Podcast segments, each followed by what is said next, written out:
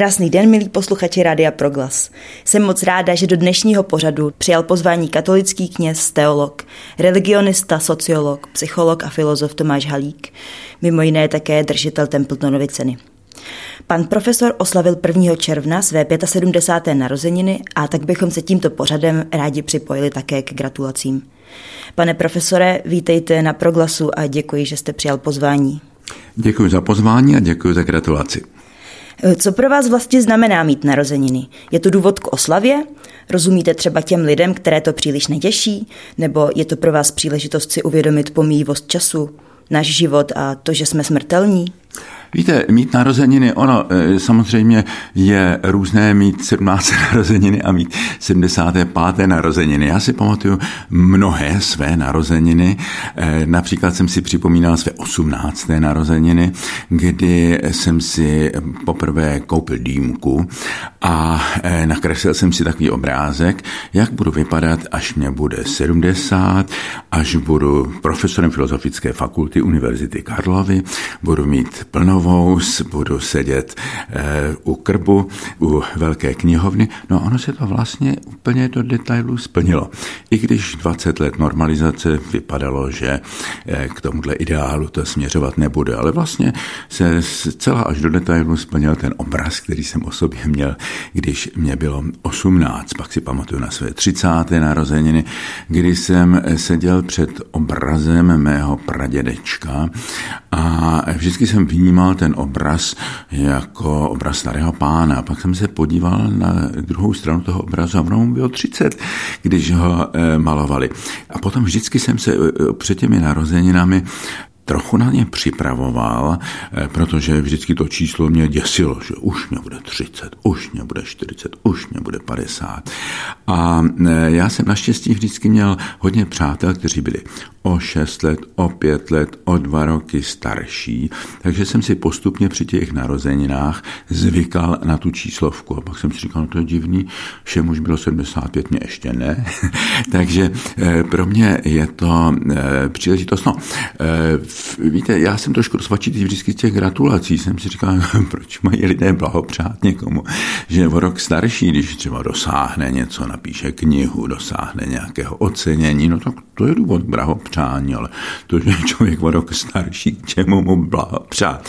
Eh, letos jsem byl při tom kulatém výročí zahrnut blahopřáním z celého světa. A samozřejmě mě to na jednu stranu těšilo a povzbudilo, protože lidi mě psali i neznámí lidé velice hezké vyznání, co třeba eh, moje proslovy na YouTube nebo eh, v médiích pro ně znamenají, tak mě to samozřejmě potěšilo. Na druhé straně jsem strávil ten krásný den vlastně jenom tím, že jsem všem odpovídal. Tak jsem si říkal, no to už snad dělat nebudu. Ano, chápu, že eh, některým lidem je to nepříjemné, protože si uvědomují, že se prostě ta doba, která je každému z nás vyměřena na téhle té zemi, stále zkracuje. Ale pro mě je to zpravdla takové zastavení. Snažím se někdy okolo těch narozenin se usebrat, podívat se na trošku zpátky, buď na ten uplynulý rok, nebo když je to kulaté výročí, tak třeba na tu dekádu a trochu si říct, a co ještě očekávám, co bych ještě chtěl udělat, co ještě zbývá. Samozřejmě potom to člověk musí odevzdat do boží ruky, protože jedna věc je naší plánování, ale jedna věc je, co si hospodin přeje a co s námi udělá. No, jak myslíte, že se společnost změnila za posledních několik desítek let? Změnil se strašně a e, mění se stále rychleji. Já jsem to viděl na generaci mých rodičů. Já jsem měl rodiče vlastně ve věku prarodičů. Když jsem se narodil, tak mé mamince bylo 45, mému otci skoro 50, takže ta moje historická paměť je vlastně o generaci starší. No a ty moji rodiče, kteří se narodili na e, samém počátku 20. století, tak zažili první elektřinu, viděli první první auta, viděli první tramvaje a, a tak dále, a tak dále, že první rádia. A já zase ve svém životě jsem zažil první pračky, první televizi. Když jsem byl v první třídě, tak jenom my jsme měli televizi, tak, která eh, měla program jednu hodinu eh, za den a spolužáci se na ní chodili dívat. No a zažil jsem také ten veliký obrat, eh, ten vstup do toho internetového věku. K nám vlastně to přišlo, tak říkajíc, ruku v ruce s tím velikým politickým politickým obratem v roce 89 a já si pamatuju ještě, když jsem psal svoji habilitační práci v Římě, tak tam přijel pan biskup Radkovský a já jsem to ťukal stále na psacím stroji. Říkal, ale nauč se to na tom počítači. Říkal, no to už není pro mě, to už je prostě pro tu mladší generaci. No ale on z těch tří dnů svého pobytu eh, věnoval větší část toho, že mě zasvětil do eh, toho užívání, toho tenkrát ještě hodně primitivního počítače. No a dneska si absolutně nedovedu představit, že mi knihy, které píšu, eh, psal na psacím stroji a měl těch deset kopií a překlep by znamenalo všechno zase vyměnit a tak dále. Takže ten internetový věk a to spojení okamžité že jo, s lidmi, já koresponduji s lidmi na různých kontinentech a dostávám během minuty eh, prostě odpověď, tak to bylo nemyslitelné eh, před řadou let. Takže ano, e, změnila se civilizace ohromně a ty změny budou stále větší. A teďka zase jsem zasvěcován do tady umělé inteligence, no a ta tedy s námi e, udělá ještě daleko větší přemety, než si myslíme. Takže e, to je samozřejmě obrovsky důležitý úkol také pro lidi mého povolání, pro filozofy, pro lidi, kteří se zabývají i tou spirituální, duchovní stránkou stránkou lidského života, hledat eh, takovou odpověď lidské existence, eh, co je vlastně to naší identitou, co v nás zůstává, když tolik věcí se mění. Takže tady je řada velkých filozofických otázek, no těm bych se chtěl taky ještě věnovat v té době, která mě snad bude dopřána. V některých rozhovorech jste zmínil, že jste byl v mládí obklopen spoustou odvážných lidí, kteří vám byli morálním vzorem. A myslíte si, že vzory jsou důležité? Co třeba lidi, kteří vyrůstali v prostředí, kde je normální podvádět a krást? Myslíte si, že do konce života už tímhle budou nutně ovlivněni? Inspirativní morální zdroje jsou nesmírně důležité. Samozřejmě je nejpřirozenější a nejlepší, když nám těmi velkými vzory mohou být naši rodiče. A já jsem naštěstí měl skvělé rodiče, kteří byli mými vzory v jakémkoliv ohledu. A také mě uvedli do společenství lidí, protože můj tatínek byl editorem díla Bratří Čapku, kterého ještě osobně znal a vlastně mě uvedl do toho prostředí těch intelektů intelektuálů první republiky, kteří v té době mého dětství, těch 50. letech na tom byli hodně špatně. Ale eh, trochu jsem tam poznal skutečně takové lidi velkého ducha a také velké statečnosti, protože právě ty 50. léta byly pro ně velké zkoušky. Eh, takže eh, to byly pro mě velké vzory.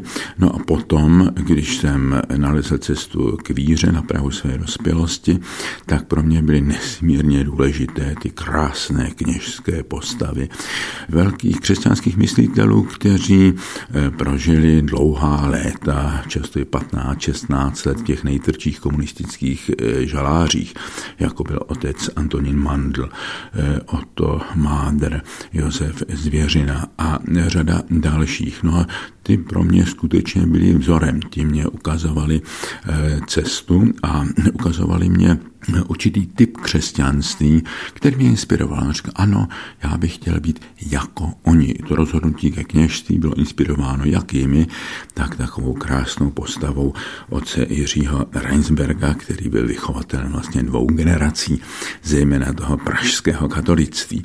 Takže ano, je to hrozně důležité, aby člověk měl e, živé vzory, protože jedna věc je být inspirován knihami, ano, to je jistě možné, ale daleko plastičtější je to, když se setkáme se skutečným člověkem.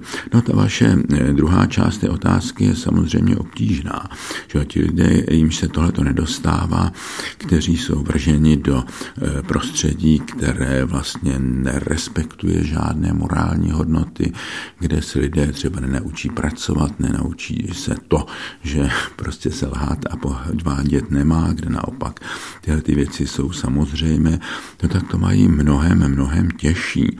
A mm, jak si samozřejmě, když eh, ty lidi někdy soudíme, tak si musíme uvědomit eh, taky tyhle ty jejich kořeny. Já eh, často, když se setkávám s bezdomovci a s lidmi, kteří jsou na tom skutečně špatně a kteří obcházejí ty kostely, že? lidé, kteří přišli z kriminálu a tak dále, kteří často prostě lžou, že ten člověk mě ujišťuje, že mě všechny ty peníze vrátí a tak dále. On sám tomu věří, protože on se musí udržovat vlastně na té ulici tou nadějí, že se to změní.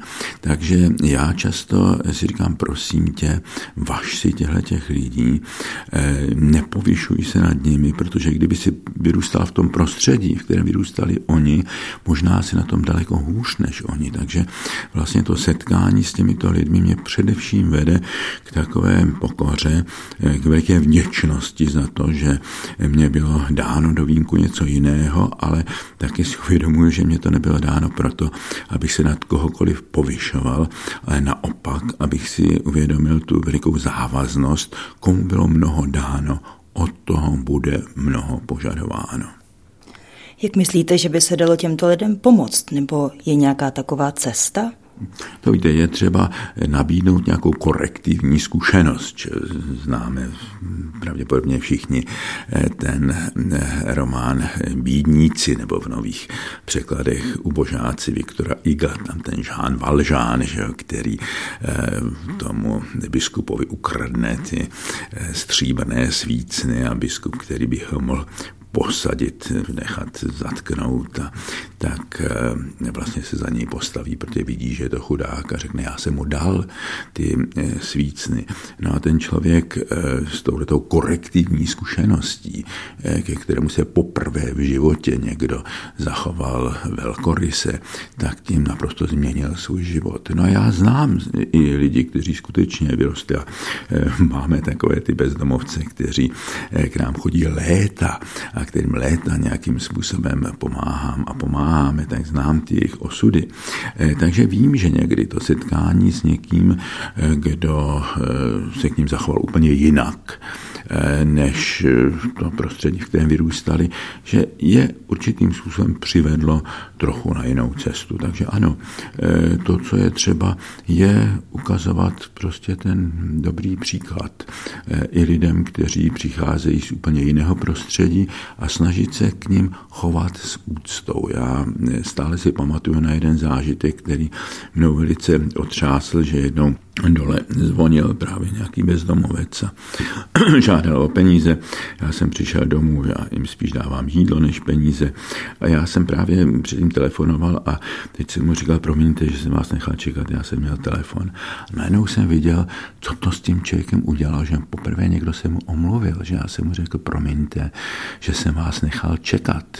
A to bylo pro něj daleko závažnější, než prostě cokoliv bych mu nabídl, jo, nebo byl u nás eh, takový soubor Rómů, který u nás zpíval a já se samozřejmě jsem k ním přišel, pozdravil jsem, podal jsem jim ruku. No a ten jejich primář zůstal úplně opařen. To se mi ještě nestalo, aby kněz podal cikánovi ruku. Jo? Takže takovéhle eh, prostě drobnosti eh, s těmi lidmi také něco mohou udělat. Tak, takže vasme si všech lidí a buďme citliví k těm lidem, kteří přicházejí z toho jiného prostředí prostředí, protože někdy i nepatrná věc může je určitým způsobem poznamenat.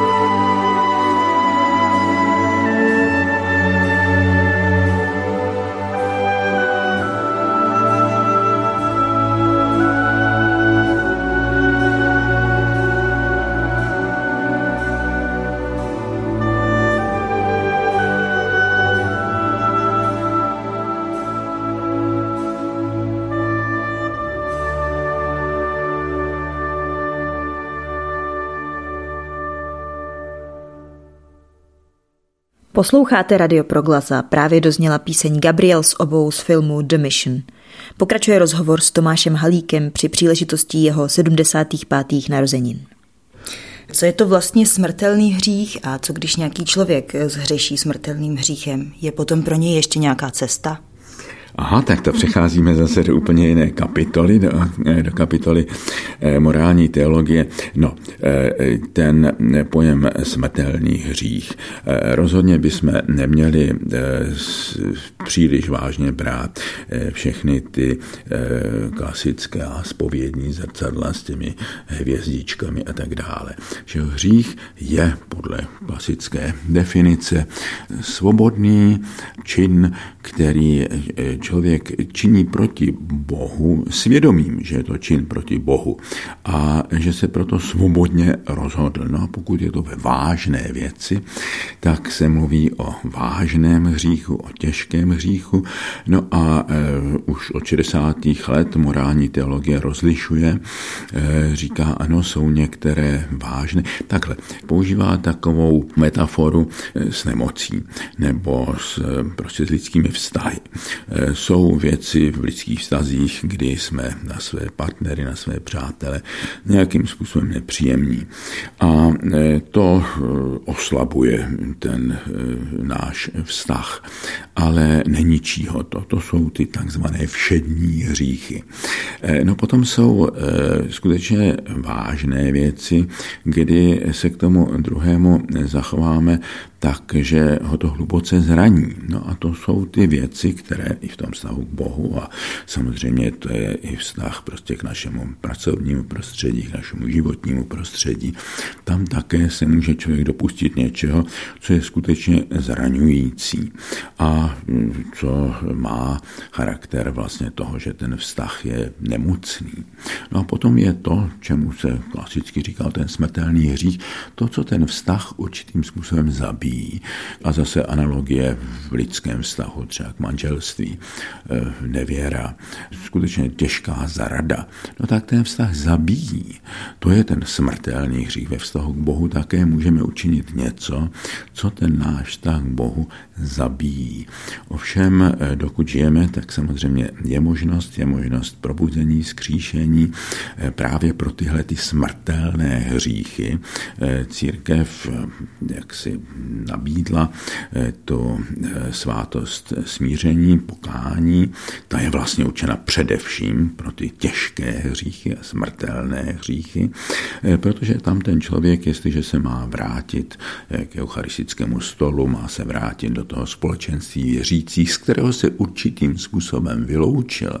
A jestliže má vzkřísit ten svůj vztah k Bohu, který svým způsobem zabil tímto skutečně vážnou vinou, Eh, tak eh, je třeba, aby učinil nějaké pokání, aby si to uvědomil, aby se i smířil s církví a formou toho smíření s Bohem i s církví je právě ta sváto smíření. Takže samozřejmě pro každého člověka, dokud žije, je možnost obrácení, ale tam je důležité, aby si člověk uvědomil to, co udělal, aby to pokud možno vyznal a aby také byl odhodlán prostě učinit nějaké gesto odčinění, smíření, nějaké pokání. Já jsem zažil řadu lidí, a teďka to převádím asi do trošku jiné roviny, kteří se třeba v, to, v době toho komunistického režimu provinili kolaborací, udávali a tak dále. A Někteří z nich prostě to přešli, že najednou začali chodit do kostela, začali chřestit růženci, najednou začali obhajovat křesťanské hodnoty a tak dále, ale eh, bylo to jenom takové, eh, takový nátěr, že vevnitř se nic nestalo. A eh, já se obávám, že bohužel v církvi i ve společnosti se tenhle ten obrat mnohdy procházel takovýmhle velice povrchním způsobem. Třeba vezměme ty kněze, kteří se zapletli s tajnou policií během komunismu. No ale pak byli také lidé, kteří si to skutečně uvědomili a vydali se na nějakou cestu pokání, kteří vzali na sebe něco, kde to chtěli odčinit. Vím, jeden takový člověk, který se zapletl s tím režimem, vědomě odešel z těch pozic, kterých ani nemusel odejít a věnuje se péči o staré lidi a chápe to jako jistý druh pokání. Ano, kdo projde tím pokáním, tak nakonec může být člověk třeba hlubší a kvalitnější, než ten, který se vůbec neprovinil a jenom se tak bezel na povrchu. Konec konců známe to z mnoha Ježíšových podobenství. Může člověk spáchat smrtelný hřích, aniž by si toho byl vědomý? E, nemůže, ne, e, protože tam je skutečně nutné e, to uvědomění, ta zlá vůle a tak dále. Ale víte, takové ty kvalifikace hříchů, ten hřích je vždycky určitým způsobem tajemství mezi člověkem a Bohem. Ani člověk sám vlastně není schopen to plně posoudit, protože tam hrají roli mnohé věci, do kterých nevidí nikdo druhý, že ty, ta míra poučenosti toho člověka, míra jeho vědomostí náboženských, míra jeho osobní zralosti a zralosti ve víře, to všecko jsou aspekty, které vlastně rozhodují při tom, jak ten čin je opravdu těžký. Takže existují samozřejmě mnohé polehčující okolnosti, na které bychom neměli hřešit, protože se vždycky říká, že nejvíce zkaz nacházeli bohoslovci v tom ročníku, kde se probírala morální teologie, protože tam se naučili vlastně všechny ty možné výjimky a, a, a polehčující okolnosti, takže někdy se z nich stali trošku eh, takoví lidé, kteří eh, tuhle tu nauku zneužívali. Takže eh, člověk především musí vychovávat své svědomí. To svědomí je rozhodující. A je důležité, abychom neměli ani příliš úzkostlivé svědomí, ale ani ne to gumové svědomí, které všecko omlouvá. Takže výchova svědomí je naprosto nejdůležitější. No k tomu by člověk měl mít také nějaké své duchovní učitele. A kněží by, zejména v té svátosti smíření a nejenom při těch duchovních rozhovorech, které jsou ještě důležitější, měli eh, pomoci lidem formovat zdravé svědomí. A bohužel eh, se tomu tak moc neděje. Vím, že v některých případech eh, spíš to eh, někteří kněží, kteří jsou sami, jak si mají úzkostlivé svědomí, tak tím mnohdy poškozují lidé, lidi, kteří také vyhledávají, ti skrupulanti a tak dále. Takže je strašně důležité vychovávat svědomí člověka, to je nejvíc rozhodující.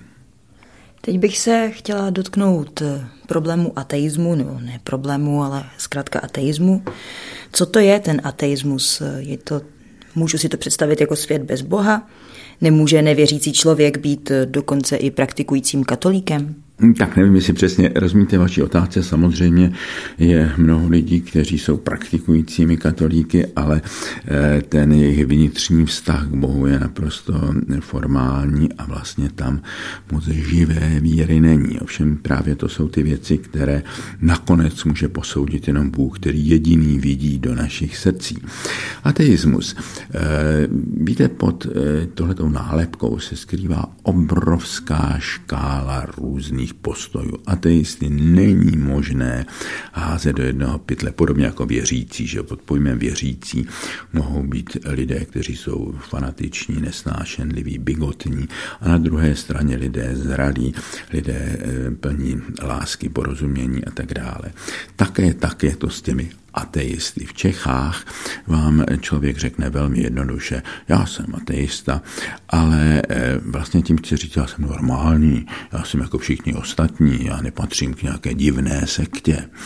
A také eh, si musíme uvědomit, že většina ateistů eh, se vyhraňuje spíš vůči teismu než vůči Bohu. To znamená vůči nějaké lidské představě o Bohu. A mnohdy eh, ty představy, kteří ti takzvaní ateisté odmítají, ty teizmy, si zaslouží být odmítnuty. Takže mnohdy jim říkám, tak dobře, když nevěříš Boha, tak mě prosím tě řekni, jak vypadá ten Bůh, kterého nevěříš. A když mi řekne ten svůj obraz, tak eh, musím mnohdy říci, zaplať pán Bůh, že v takového Boha nevěříš, v takového Boha nevěřím ani já. No a potom začne ten rozhovor, kdy on řekne, no ale já přece také vím, že je něco nad námi, já také vím, že ten život má nějaký hlubší smysl. A tak se někdy eh, domluvíme, že vlastně to, co já nazývám slovem Bůh a co tradice nazývá slovem Bůh, tito lidé uznávají pod nějakým jiným jménem. Takže těch skutečných ateistů, kteří neuznávají Boha skutečně to tajemství, které my nazýváme Bohem, těch je vlastně hodně málo. Takže je tady obrovská škála lidí, kteří jsou jednak apateisté, to znamená, kteří vlastně proti Bohu a náboženství nic nemají, ale jsou vůči tomu apatičtí, lhostejní, protože mají pocit, že to je něco, co s jejich životem vůbec nesouvisí. A e, mnohdy ty formy náboženství, s kterým se setkávají, je skutečně nechávají chladnými a já se tomu mnohdy nedivím. Takže to jsou ti apateisté, že pak jsou takzvaní agnostici, kteří říkají, ta otázka, jestli Bůh existuje, neexistuje, je rozumově nerozhodná nedohodnutelná. A zase i mezi nimi je veliký rozdíl. Někteří říkají, no tak kvůli tomu se eh, těmito věcmi nebudeme zabývat, takže se tak blíží těm apateistům. A někteří říkají, no je to velké tajemství. A ty se zase blíží určitému velice hlubokému směru v teologii a spiritualitě, kterému se říká negativní teologie, která ví, že o Bohu můžeme říct jenom to, co není. Když chceme mluvit o Bohu, tak naše řeč selhává a e, můžeme používat jenom metafory, můžeme používat jenom podobenství, jak to činil Ježíš. Žádné definice e, Boha neobsáhnou. Takže to sklonění se před tím velikým tajemstvím je něco, co e, někdy ten člověk řekne, já jsem ateista nebo já jsem agnostik a tak dále, ale on se ve skutečnosti před tím tajemstvím sklání a vyhraňuje se jenom vůči určitému typu náboženství křesťanství. Takže musíme být tady velice, velice citliví a rozlišovat, co pod tím názvem věřící a nevěřící eh, se skrývá. Taky dneska, a my jsme tomu teďka věnovali jeden veliký mezinárodní výzkumný úkol o tom, v co věří ti takzvaní nevěřící. A tam se ukázalo, a skutečně na tom jsme spolupracovali s teology, psychologi, filozofy z mnoha zemí, se ukázalo, že tahle ta hranice mezi věřícími a nevěřícími už padla. Že to nejsou prostě nějaké dva týmy, jako ve fotbalu s červenými a zelenými eh, trikoty. Eh, v mysli mnoha lidí dnes se vlastně prolíná ta víra a nevíra.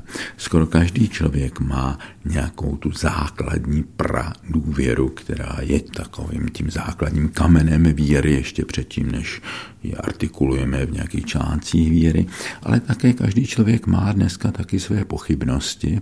A já si myslím, že to spolužití té víry a pochybnosti je vlastně velmi zralé a zdravé, protože víra, která si neklade kritické otázky a nepřipouští si žádné pochybnosti, především pochybnosti o svém způsobu chápání Boha, tak se může stát bigotní, může se stát fanatickou, ale zase ten pochybující, který nedokáže pochybovat o svých pochybnostech, tak se může stát takovým cynikem.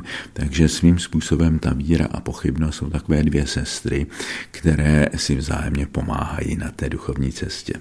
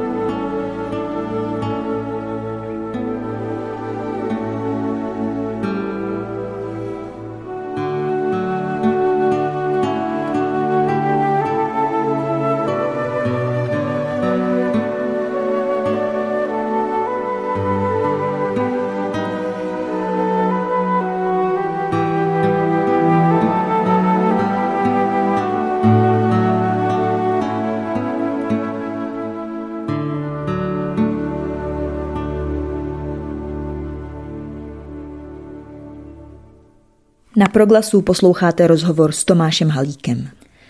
V jednom rozhovoru ohledně mezináboženského dialogu jste řekl, že různosti mohou být vzájemným doplněním a obohacením. Co si myslíte například o odsuzování různých buddhistických technik některými církevními představiteli? Mohou nás jako křesťany skutečně dovést na cestí, například yoga? Tak, eh, když jsem mluvil s kardinálem Špidlíkem, eh, který eh, celý život vděčil za své zdraví homeopatické léčbě a říkal jsem mu těch lidech, kteří zavrhují tu homeopatickou léčbu a kteří prostě v církvi demonizují, odsuzují všechny tyhle ty cesty, tak kardinál říkal, tož to jsou kreténi, to jsou kreténi. A e, já e, bych e, to řekl možná trošku, trošku mí rozhodně, ale ano, mnohdy tohleto paušální odsuzování zatím je skutečně nevzdělanost.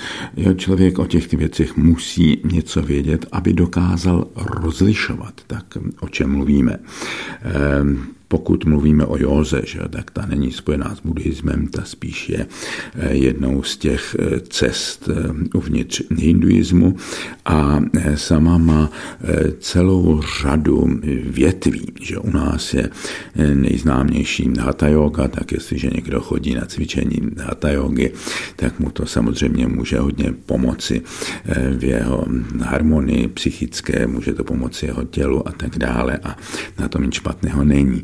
Může tam být jeden problém a na ten bych rád upozornil, že někteří z těch cvičitelů jogy, a také jsem se s takovými setkal, se vlastně vydávají za takové duchovní učitele a e, ty, ty lidi neučí jenom prostě jakým způsobem zaujmout určité polohy meditace nebo polohy uvolnění a jak dýchat, ale vlastně do nich pumpují určitým způsobem nestrávenou filozofii e, jogy. E, samozřejmě tam aby člověk dokázal vést nějaký vnitřní dialog s těmi, eh, s těmi východními směry, tak musí především být dobře zakotven ve své tradici a pak musí o těch věcech něco vědět. No bohužel tady se někdy vyskytují takový lidé, kteří vlastně do těch zájemců o jogu pumpují eh, takový zvulgarizovaný hinduismus. Na to je třeba si dát pozor a za to nemůže yoga, za to můžou ti lidé, kteří to zneužívají stejně tak jako mnozí učitelé křesťanství do nás pumpují některé hlouposti a za to křesťanství nemůže. To, co je blíží eh, té buddhistické tradici, to je zejména zenová meditace. A do té mě uvedli dva vynikající jezuičtí kněží a zároveň zenoví mistři, kteří mají za sebou ohromnou praxi a kteří to vyučovali jednak na univerzitách po celém světě, napsali eh, úžasnou literaturu. Eh, v této oblasti to byl zejména Enomia Lasal a potom eh, japonský jezuita a zenový mistr eh, Kadovaki, kterého jsem také pozval do Prahy. Já jsem se s ním seznámil na univerzitě Sofia v Tokiu a četl jsem jeho knihy. Pozval jsem ho do Prahy a tady on měl několik přednášek o zenové meditaci a také naučil určitou skupinu mladých lidí těm základním praktikám zenové meditace, kterou já jsem poznal u toho Enomia Lasa. No a z těch lidí, kteří tam tenkrát byli jako mladíčtí studenti, jakýsi Petr Vacík, Denisa Červenková a jiní, dneska jsou mistři duchovního života, jeden jezuita, jedna karmelitka a e, spoustu lidí přivedli k hlubině křesťanské meditace a také nabídli mnoha lidem, kteří vlastně šli těmito duchovními cestami Orientu, setkání s křesťanstvím. Takže e, zenová meditace jako taková je eh, oproštěna od nějaké filozofie, teologie a tak dále. To je skutečně určitá duchovní praxe, která může nesmírně pomoci člověku se dostat na hloubku, ale také tam člověk potřebuje skutečně učitele a mistra. Naštěstí takovéhle kurzy jsou a v mnoha klášteřích eh, karmelitánských, jezuitských, benediktínských se praktikuje zenová meditace pro křesťany. Je o tom spoustu dobré literatury. Ostatně nedávno eh, byla vydána knížka, kterou eh, jeden španělský jezuita eh, spolu s naším českým jezuitou Samuelem Prigvarou vydali a která se zabývá právě tím vztahem křesťanské spirituality k té spiritualitě indické a japonské k zenu a k těm eh, jogovým technikám. To je velice, velice zasvěcená eh, knížka, tak eh, to bych doporučil, ale prosím, dejme si pozor na ty lidi, kteří něco jenom odsuzují, protože tomu nerozumějí. Na ty skutečně platí ta slova kardinála Špilíka. Tož to jsou kreténi. Marek Korko Vácha také mladé lidi podporuje, aby v průběhu zrání a poznávání e, své víry studovali, hledali, třeba i mimo okruhy křesťanství. Například v knize Nevyžádané rady mládeži uvedl, že žádná kniha není zakázaná. Oproti tomu Vojtěch Kodet varuje před některými jevy, které církev výslovně neučí. Jsou nějaké názory, duchovní směry, nauky, které jsou pro křesťany nebo pro lidi obecně škodlivé? A lze to předem rozpoznat a jak tomu rozumět?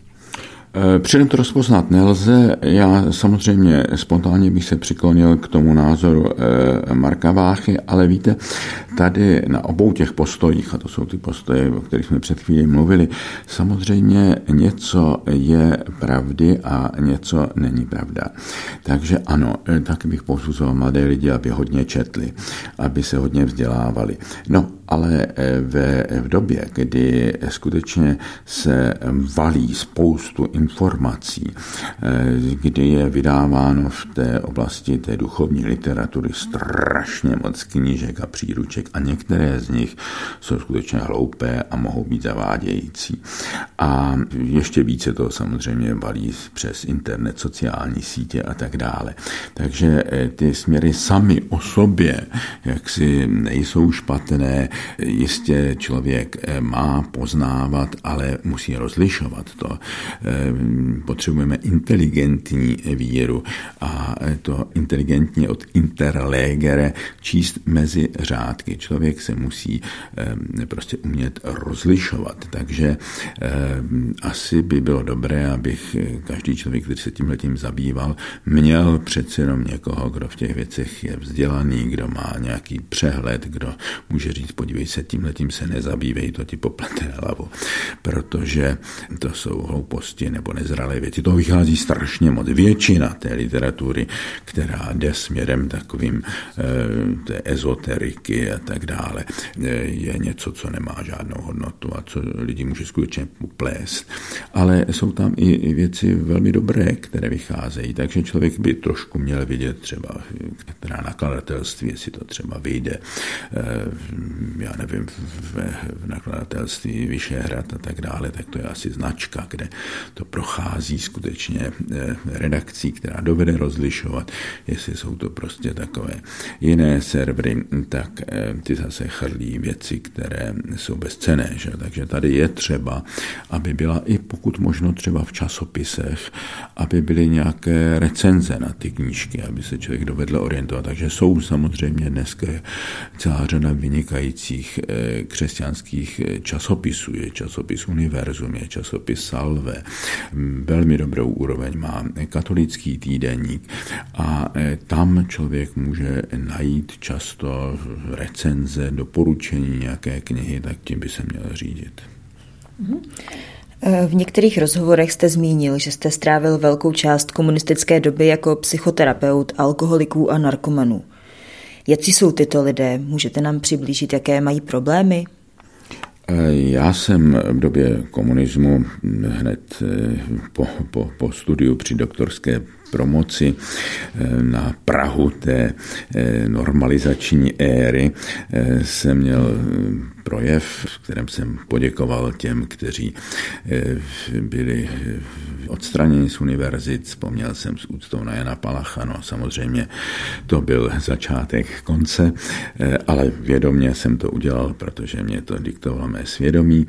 No a od té chvíle jsem měl v kádrových materiálech, že nesmím nikdy na věčné časy učit na vysoké škole a tak dále.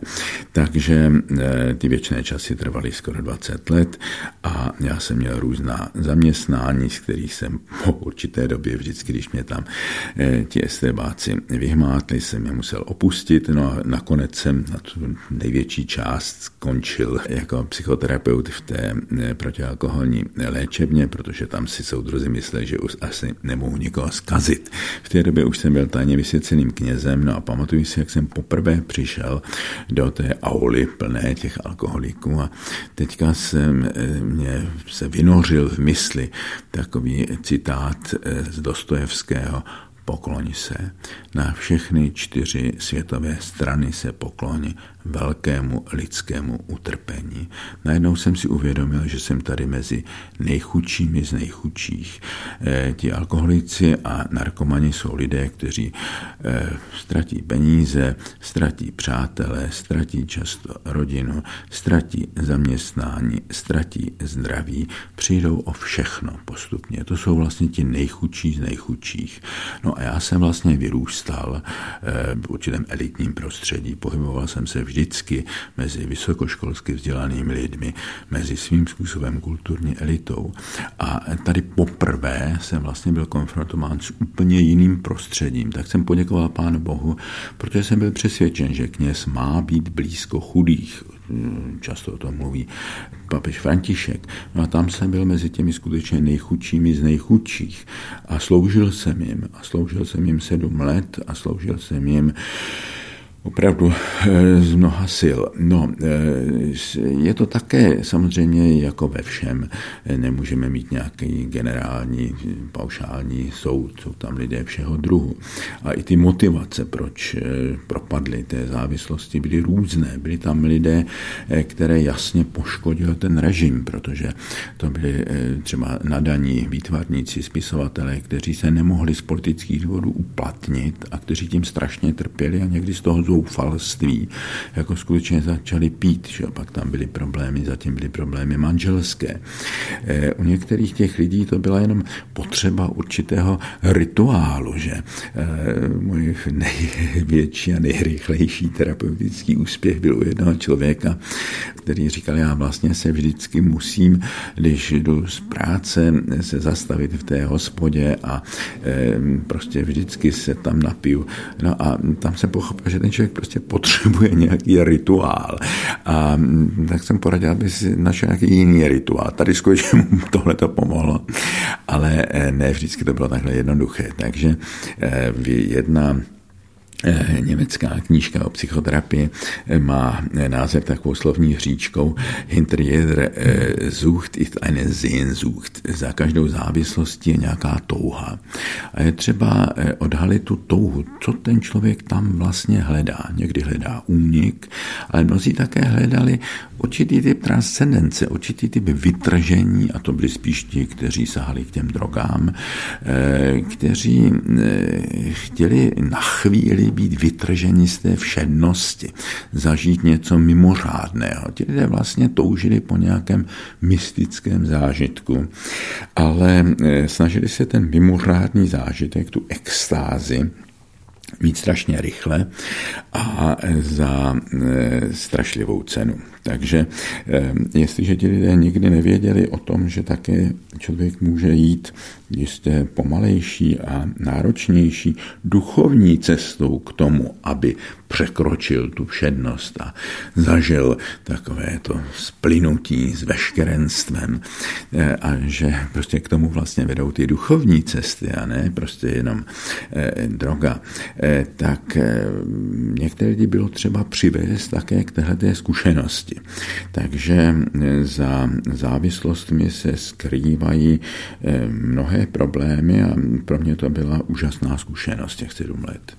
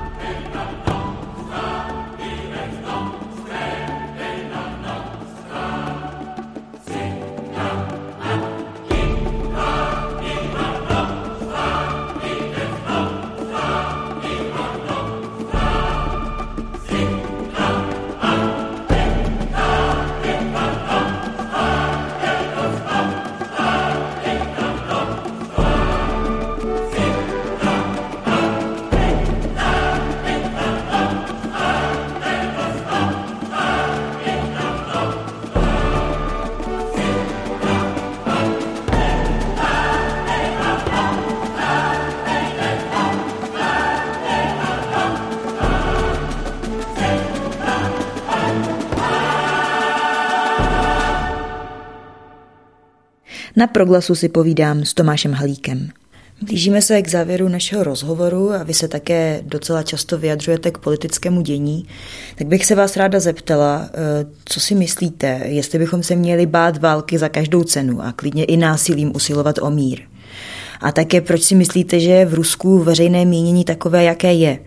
Z čeho může vycházet eh, ten přístup, který je tam poměrně zakořeněný eh, obecně ve společnosti, že válka je mír?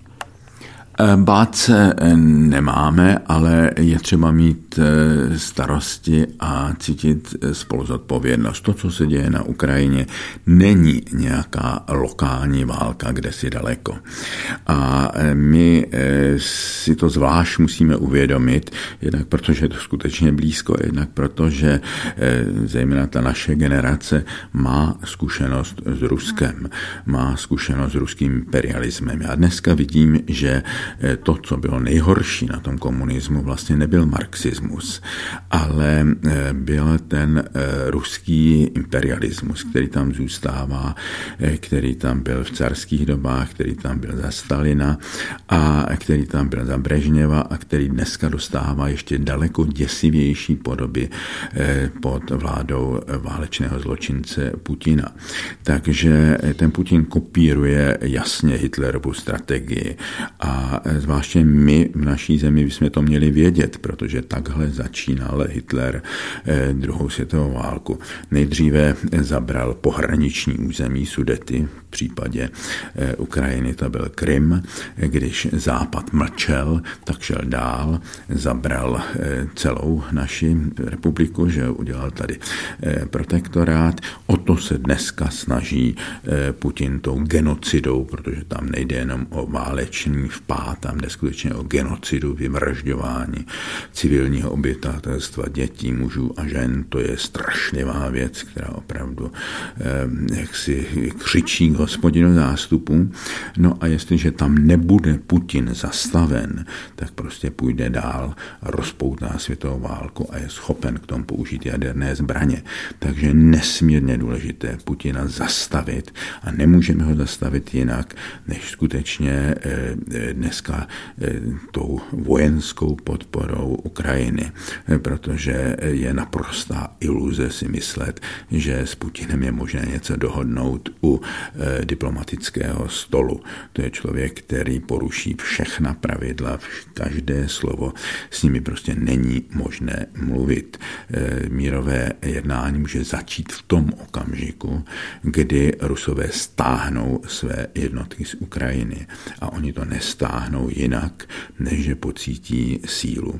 Oni nerozumějí jiné řeči, než je eh, řeč síly a proto je nesmírně důležité, bohužel, eh, dneska posilovat tu vojenskou sílu Ukrajiny, eh, která brání svoji existenci, brání svoji zem, brání se vůči genocidě a brání tím celou Evropu. Takže my je musíme podporovat ve svém vlastním zájmu. Náš hlavní národní zájem. Není to, aby jsme měli eh, levnější to či ono. Náš hlavní národní zájem je, aby Putin byl poražen na Ukrajině, protože pokud nebude, tak samozřejmě všechny ty hospodářské ekonomické věci se budou zhoršovat. To, že se u nás zdražuje, za to nemůže Fiala, za to nemůže vláda, za to může eh, ta Putinova agrese. A zneužívají toho samozřejmě velice nebezpečné síly a lidé jsou otravováni eh, tou ruskou propagandou, která eh, sem teče nejrůznějšími kanály a je tady mnoho lidí, kteří se na plný úvazek věnují rozšiřování té moskevské propagandy. No a samozřejmě jsou také velmi cíleně míří do křesťanských řad, takže je, a je smutné, že tomu podléhají někteří křesťané a že tohle to rozšiřují dokonce i někteří kněží. Takže je třeba být velmi dobře informován. Tady je třeba mít velmi jasné postoje a k tomu je třeba, abychom se stále, stále vzdělávali, abychom eh, čerpali z těch dobrých zdrojů a ne z těch eh, zdrojů, eh, které rozšiřují jenom lež a dezinformace. Takže ta výchova k určitému rozlišování zdrojů je něco, co je občanskou povinností. Moje poslední otázka se dotkne současnosti a budoucnosti křesťanství, protože přerod křesťanství z původní podoby do podoby více přilehající dnešnímu světu musí být náročný a možná i bolestivý. Někteří lidé se tradice a tradičních forem křesťanství drží zuby nechty, protože je to něco známého. Někteří lidé už v tom ale nevidí cestu a chtějí se pohnout vpřed. To může vytvářet mezilidské konflikty. Eh, jak byste popsal ten proces? Eh, tak já jsem tomu věnoval zejména moji eh, jednu z posledních knížek Odpoledne křesťanství a věnuji se tomu teďka na nejrůznějších mezinárodních fórech, kde hovořím eh, o té synodální obnově křesťanství. To je naprosto epochální úkol, který církvi svěřil papež František a který je třeba dále promýšlet.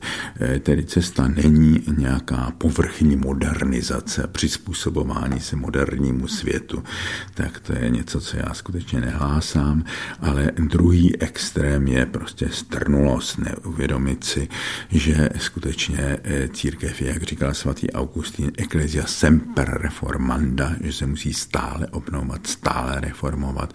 Prošla ve svých dějinách mnoha velkými reformacemi, třeba ta velká katolická reformace, která paralelně probíhala s tou protestantskou reformací, která byla inspirována velkými mystiky, jako byl Jan od kříže, Terezie z Ávily, Ignác Loyoli, tak dneska stojíme před podobnou potřebou takové katolické reformace a k tomu má eh, směřovat ten synodální proces, který mnohými lidmi u nás není příliš pochopen, je třeba stále více o tom hovořit a promýšlet, protože ta tady nejde o nějakou kampaň před tou římskou synodou, tady je vlastně o metodu života církve do budoucnosti, že se z jakési byrokratické instituce musíme stát tou společnou cestou, společenstvím vzájemného naslouchání, společenstvím vzájemného sdílení zkušeností víry a především eh, s společností, která naslouchá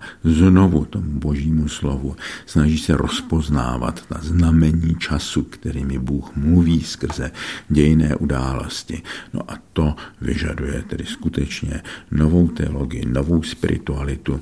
To je věc, kterými já žiji teďka velice hluboce a plně a kterým bych se chtěl také věnovat, jestliže mě Pán Bůh ještě nějaký čas na této zemi dopřeje. Na proglasu jste poslouchali rozhovor s katolickým knězem, teologem, religionistou, sociologem, psychologem a filozofem Tomášem Halíkem. Děkuji, pane profesore, za rozhovor a ještě jednou blahopřeji k vašim narozeninám. Přeji všechno dobré posluchačům proglasu. Od mikrofonu se loučí a vše dobré přeje také Jana Rambousková.